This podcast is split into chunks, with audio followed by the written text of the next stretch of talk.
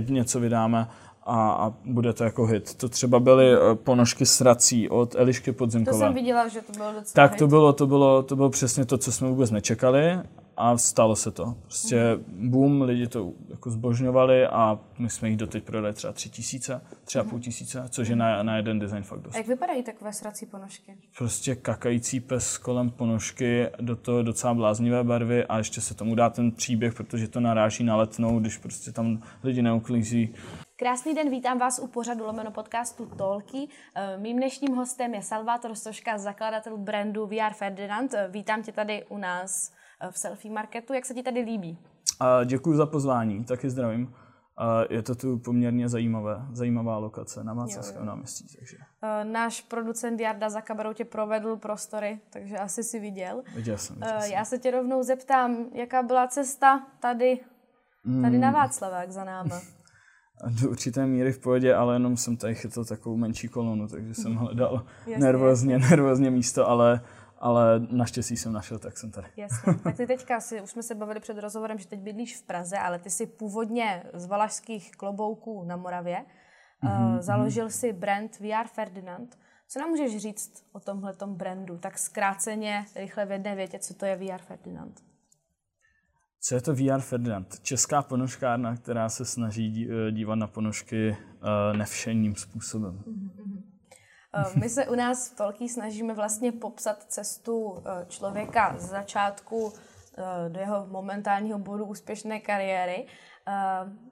Co by ti řeklo tvé mladší já, když by se tě třeba postavili před 7letého tebe, a řekl bychom mu, tak máš brand prostě ve 21 letech. Co by na to řekl? Do určité míry, já nějakým už před těmi 7 lety jsem jako zatím šel, takže je dost možné, že bych se úplně jako nedivil.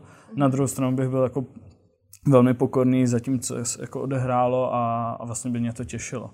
A možná teď jsem trošku klidnější, dřív jsem býval teda taky jako větší divočák. Takže říkáš, že už od nějakých jako mladých školních let si podnikal? Jo, určitě. Úplně jako začínal jsem už jenom jako se sourozencema, když jsme prodávali různé věci na zahradě a já nevím, keramiku jsme vypalovali, květiny jsme prodávali kolem jdoucím a tak dále. Pak jsem se přesunul asi ve 12 na Fiverr, což je vlastně platforma, kde se dělá jako design za $5 a tak tam jsem si jako vymyslel, že bych mohl ukazovat, vytvářet grafiku firmám, že mají jako responsibilní web, takže já jsem si udělal prostě taký mock-up z Apple produktů a do každého toho jako produktu, iPhone, iPad, MacBook, jsem vlážel jako stránky, jak vypadají na daném zařízení. Tak to byla jako první taková věc, tam jsem si jako pár peněz vydělal, ale spíš to byla jako sranda ve škole. A pak jsem si založil s kamarádem vlastně Apple magazín, tam jsme jako tak psali a snažili jsme nějaké jako první spolupráce a nasadit tam. To jsem tam právě jako... taky si zjišťovala, o tobě vyšel vlastně rozhovor ve Forbesu. Jo. A tam jsem právě, myslím, že četla i to prodával květiny kolem jdoucím v 7 letech. Jak se to třeba koukali rodiče na to tvoje podnikání už v útlém věku? Nějakým způsobem jako vlastně v pohodě, protože pocházím z rodiny, kde se podniká.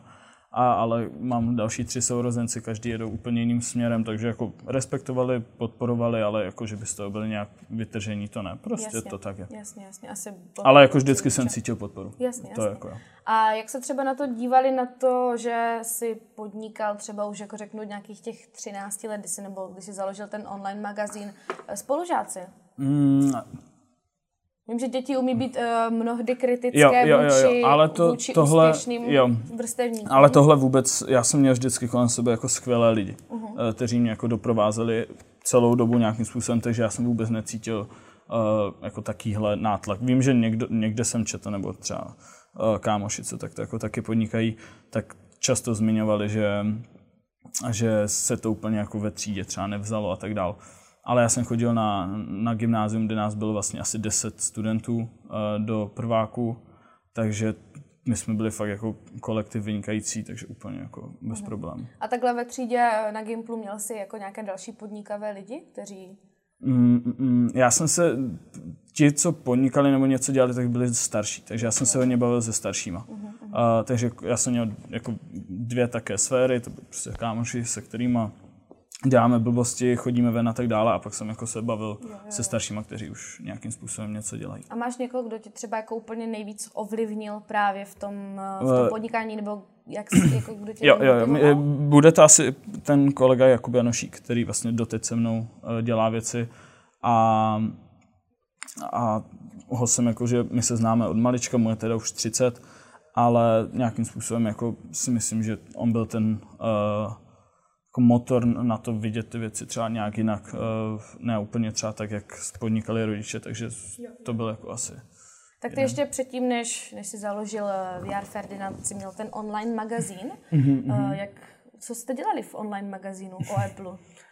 To jako dalo by se říct, že to bylo vlastně kopírka dnešního Letem světem Applem, jablíčkář a tak dále. Prostě jsme se snažili psát o tom, co Apple produkuje, jsem tam nějaký bulvárek.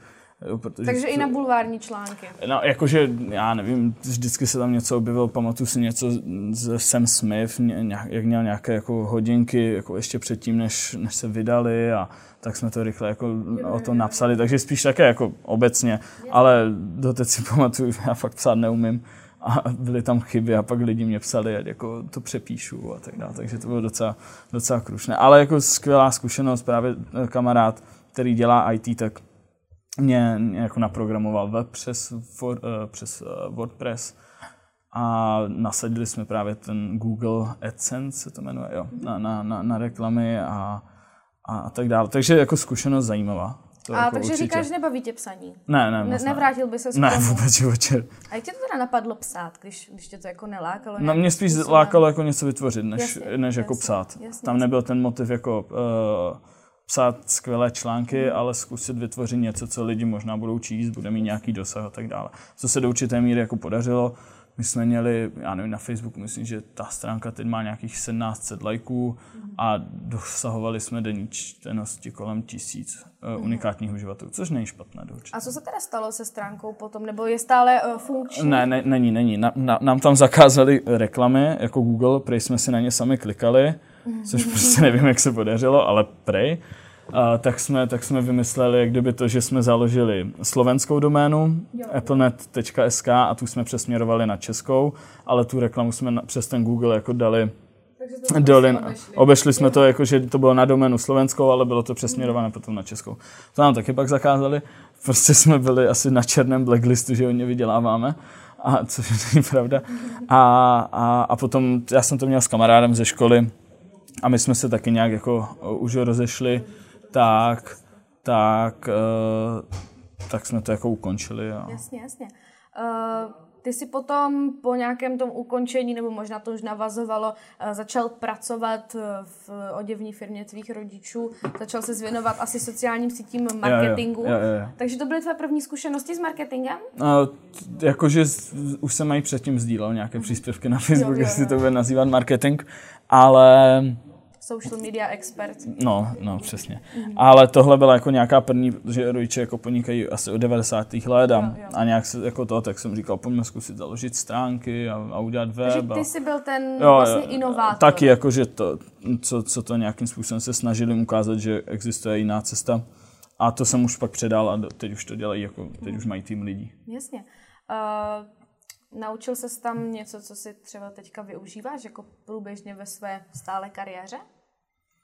Jako asi něco konkrétně ne. Ale dalo ti to něco? Jasně, bylo to spíš první taky jako zkušebna, jasně. Kde jsem jako mohl vyzkoušet, jak jako vůbec nahrát logo na Facebook, na to. A já jsem mezi tím už jako pak jezdíval na různé konference a tak jsem jako pořád něco pendloval mezi různými. Kdy tě napadla první myšlenka toho, že by si chtěl něco vlastního? Ta první myšlenka byla, když jsem nějakým způsobem jako dosáhl toho, co jsme chtěli u té firmy rodičů. S tím, že jsme jako udělali rebranding loga, udělali nové webové stránky, nějakým způsobem jsme začali dosahovat nějakého jako obecného mínění na tom internetu, že ta firma je jako na těch internetech. A, Ale nějak, já jsem se jako nestotožňoval s tím, co úplně dělají. Jo. Takže a když byla ta možnost, tak to byl vlastně první taky jako moment, že aha, možná bych mohl začít jako si dělat něco svého. A takže to tak jako pokračovalo, až se to vyvrcholení toho byl jako Ferdinand. Vy jste původně s Jakubem Janošíkem založili něco na styl Gentleman Store, nebo mělo to být? Ty si nám popíšeš třeba tyhle, jaké to mělo být? To vlastně bylo potom ten krok k tomu, když jsem se jako ukončil, nebo jako přestal dělat rodičům ty věci, a tak jsem přemýšlel nad tím, že bychom mohli udělat jako něco jako Gentleman Store, kde bychom prodávali jako ručně vyráběné v Česku motýlky, kravaty a tak dále, a vlastně pod kategorie toho měly být ponožky. Takže jsme měli mít jako kopu produktů, myslím, že to vycházelo na nějakých 30, teď vlastně od každého ještě nějaký jako tip a tak dále, takže to mělo být jako docela velkolepé, ale z toho jsme pak jako velmi rychle ustoupili, protože na tom jsme dělali si půl roku, už jsem jako objížděl tady nějaké lidi tam na Valašsku, kteří by to mohli jako dělat, šít pro nás a tak dále, ale rozhodli jsme se, že veškerou tu energii, kterou máme a kterou do toho dáváme, jak budget, tak i takovou jako tu aktivitu, že prostě budeme koncentrovat jenom na jeden produkt. Takže myslíš si, že je lepší mít jeden produkt a do něj dát 100%? Jako zpětně, když to reflektuju, tak si myslím, že jo, protože si ho můžeš jako ten produkt víc vypilovat a nejsi tak jako roztříštěný mezi více věcma a můžeš se na to víc koncentrovat. Takže asi jo. Uh-huh. A máš třeba nějaký vtipný zážitek nebo něco takového, na co si vzpomínáš ze svých začátků? Nebo třeba situaci, která ti přišla těžká, nějak si třeba nemohl překonat? Nebo... Pro mě bylo docela těžké, to si pamatuju, když jako v 15, 16 jsem někde chodil za lidma a jako žádal jsem je, že jako začínám jako podnikat. Tak to vím, že ne vždycky bylo jednoduché. Uh-huh. Ty jsi říkal, že jste je obcházeli třeba různě lidi na Valašsku. Jak jste to třeba měli s výrobou, s prvotní výrobou ponožek pro We Are Ferdinand? To byl docela kumšt, protože v Česku obecně moc není pletáren. To vlastně po 89. skončilo. A tak jsme jako s rodičema objížděli různé pletárny, co tam byly. Chtěli jsme jako úplně, třeba u Vsetína je jedna, ale nikdy nedokázali nějakým způsobem jako udělat to, co jako my máme představovat, co bychom chtěli. Takže pak už jako asi to trvalo tak 4-3 měsíce dobré, že jsme jako objeli fakt pár firem a pak už jsem si říkal, asi to bude muset vyrábět někde jinde, což jsem byl jako docela zklamaný, protože ta prvotní jako myšlenka byla fakt to vyrábět v Česku, ale nabízelo se jako Polsko, nabízelo se Itálie, a jako úplně při nejhorším Turecko, ale to jsem zamítl jako už hned ze začátku. No ale pak se stal jako v neděli večer taky jako taková zajímavá věc, četl jsem rozhovor s jednou firmou tady v Česku a oni jako přímo napsali, kde ty ponožky vyrábí.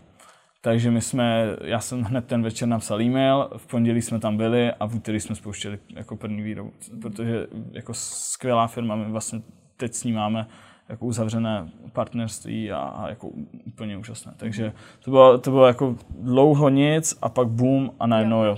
Tak někdy bývá. Taká dobrá náhoda. Jo. A jaké hodnoty jste takhle chtěli na začátku mít? S čím jste do toho šli? Šli jsme do toho hlavně jako výroba v Česku, potom kvalita, kterou my můžeme si jako dovolit v rámci toho, za kolik budeme prodávat ty ponožky a tak dále, co si myslím, že jsme jako dosáhli. A pak jako design. Vlastně ten design je velká věc na těch ponožkách. Yeah. Čím se lišíte od ostatních ponožek? Možná to přiblížíme divákům do svými slovy. Určitě se lišíme právě tím designem, protože ponožky nám navrhují většinou čeští nějací jako designéři, ilustrátoři a tak dále. A cílem toho je, aby jako ten rukopis, co oni mají, tak dokázali převést na ponožku. A tam si myslím, že se lišíme poměrně dost a dělá nás to jinými. Já jsem četla, že jste první designy zkoušeli vytvořit sami. Jo, a některé tam ještě doteď jsou. Máme tam ponožky třeba valašské s modrotiskem, máme tam vlastně jednoduché puntíky, s kterými jako úplně třeba nevíme, jestli jako souzníme, ale je to tam a to jsou jako věci, které jsme si udělali sami, ale ve většině případech na tom právě spolupracujeme. A jaké máš třeba ty oblíbený design ponožek? Máš některé oblíbené, které jsou tvoje? Jo. Určitě jsou to ty valašské a potom poslední dobou jednobarevná. Jo. Ty máš dneska na sobě zajímavé modré ponožky? Jo, dneska jsou to právě valašské. Dneska jsou to právě ty valašské, takže kousek Valašských Klobouků dovezl Salvátor i sem k nám do Prahy. Tak třeba jaké jste, vím, že třeba jste měli spolupráci s Lukášem Tomkem, s Tomski-Polanski, toho jsme Lukáše právě jsme tady měli taky na rozhovor. Takže máš třeba někoho jako takhle oblíbeného? S kým jste spolupracovali? Jo, určitě je to Černý 85, taky jako undergroundový ilustrátor, který prostě nějakým způsobem není úplně známý, ale dělá krásné věci. Různé koláže, hraje si jako taky s ilustrací a tak dále. To je třeba jedna z věcí, kterou jako fakt mám jako oblíbenou. A jak vlastně vznikl název We Are Ferdinand? Název We Are Ferdinand. To vzniklo tak, že jsme dlouho přemýšleli, jak jako nazvat firmu. A po dlouhém přemýšlení nás vlastně napadl Václav Havel a pak jsme si vzpomněli na jeho pseudonym Ferdinand Vaněk. Potom jsme si vzpomněli na inauguraci, povytáhlé kalhoty, s tím, že vlastně do určité míry jako Václava Havla respektujeme a jsou nám jeho hodnoty blízké, tak jsme to nazvali We Are Ferdinand. Jo, takže teďka film o Havlovi viděl jsi? Viděl jsem. Jo, ale mám z toho také rozporuplné pocity. Jasně, tak ale to můžeme rozebrat zase někdy. To můžeme rozebrat někdy. A taková otázka, co dělat, když ztratíš jednu ponožku krásnou někde v pereš prádlo, ztratíš jednu ponožku, můžeš reklamovat a koupit se dva za jenom jednu ponožku? Či doporučuješ koupení nového páru? Asi bude, u nás se bohužel nedají koupit jenom jedna ponožka z páru. A to je škoda. To zní je, ale bylo by to obrovsky komplikované jako v logistickém. To je skoro, jako šlo by to, ale v tomto množství asi ne hned. A já si třeba ponožky dávám do pytlíčku, takže mě se nestrácí. No, to jsou prací pytlíčky na vlastně spodní prádlo, obecně i pro ponožky. Takže neuteče s tama. No a když náhodou, tak je to v háji, ale když napíšete pěkný e-mail, tak se třeba nějak slituju a něco. Máš třeba nějakou oblíbenou kombinaci vašich ponožek z různých, třeba řeknu klobása a srací ponožka, něco takového? Jakože by nakombinovali takto pár, nebo třeba dva páry. Ponožky já ponožky nekombinuji, jakože bych si dal dva různé designy, to ne.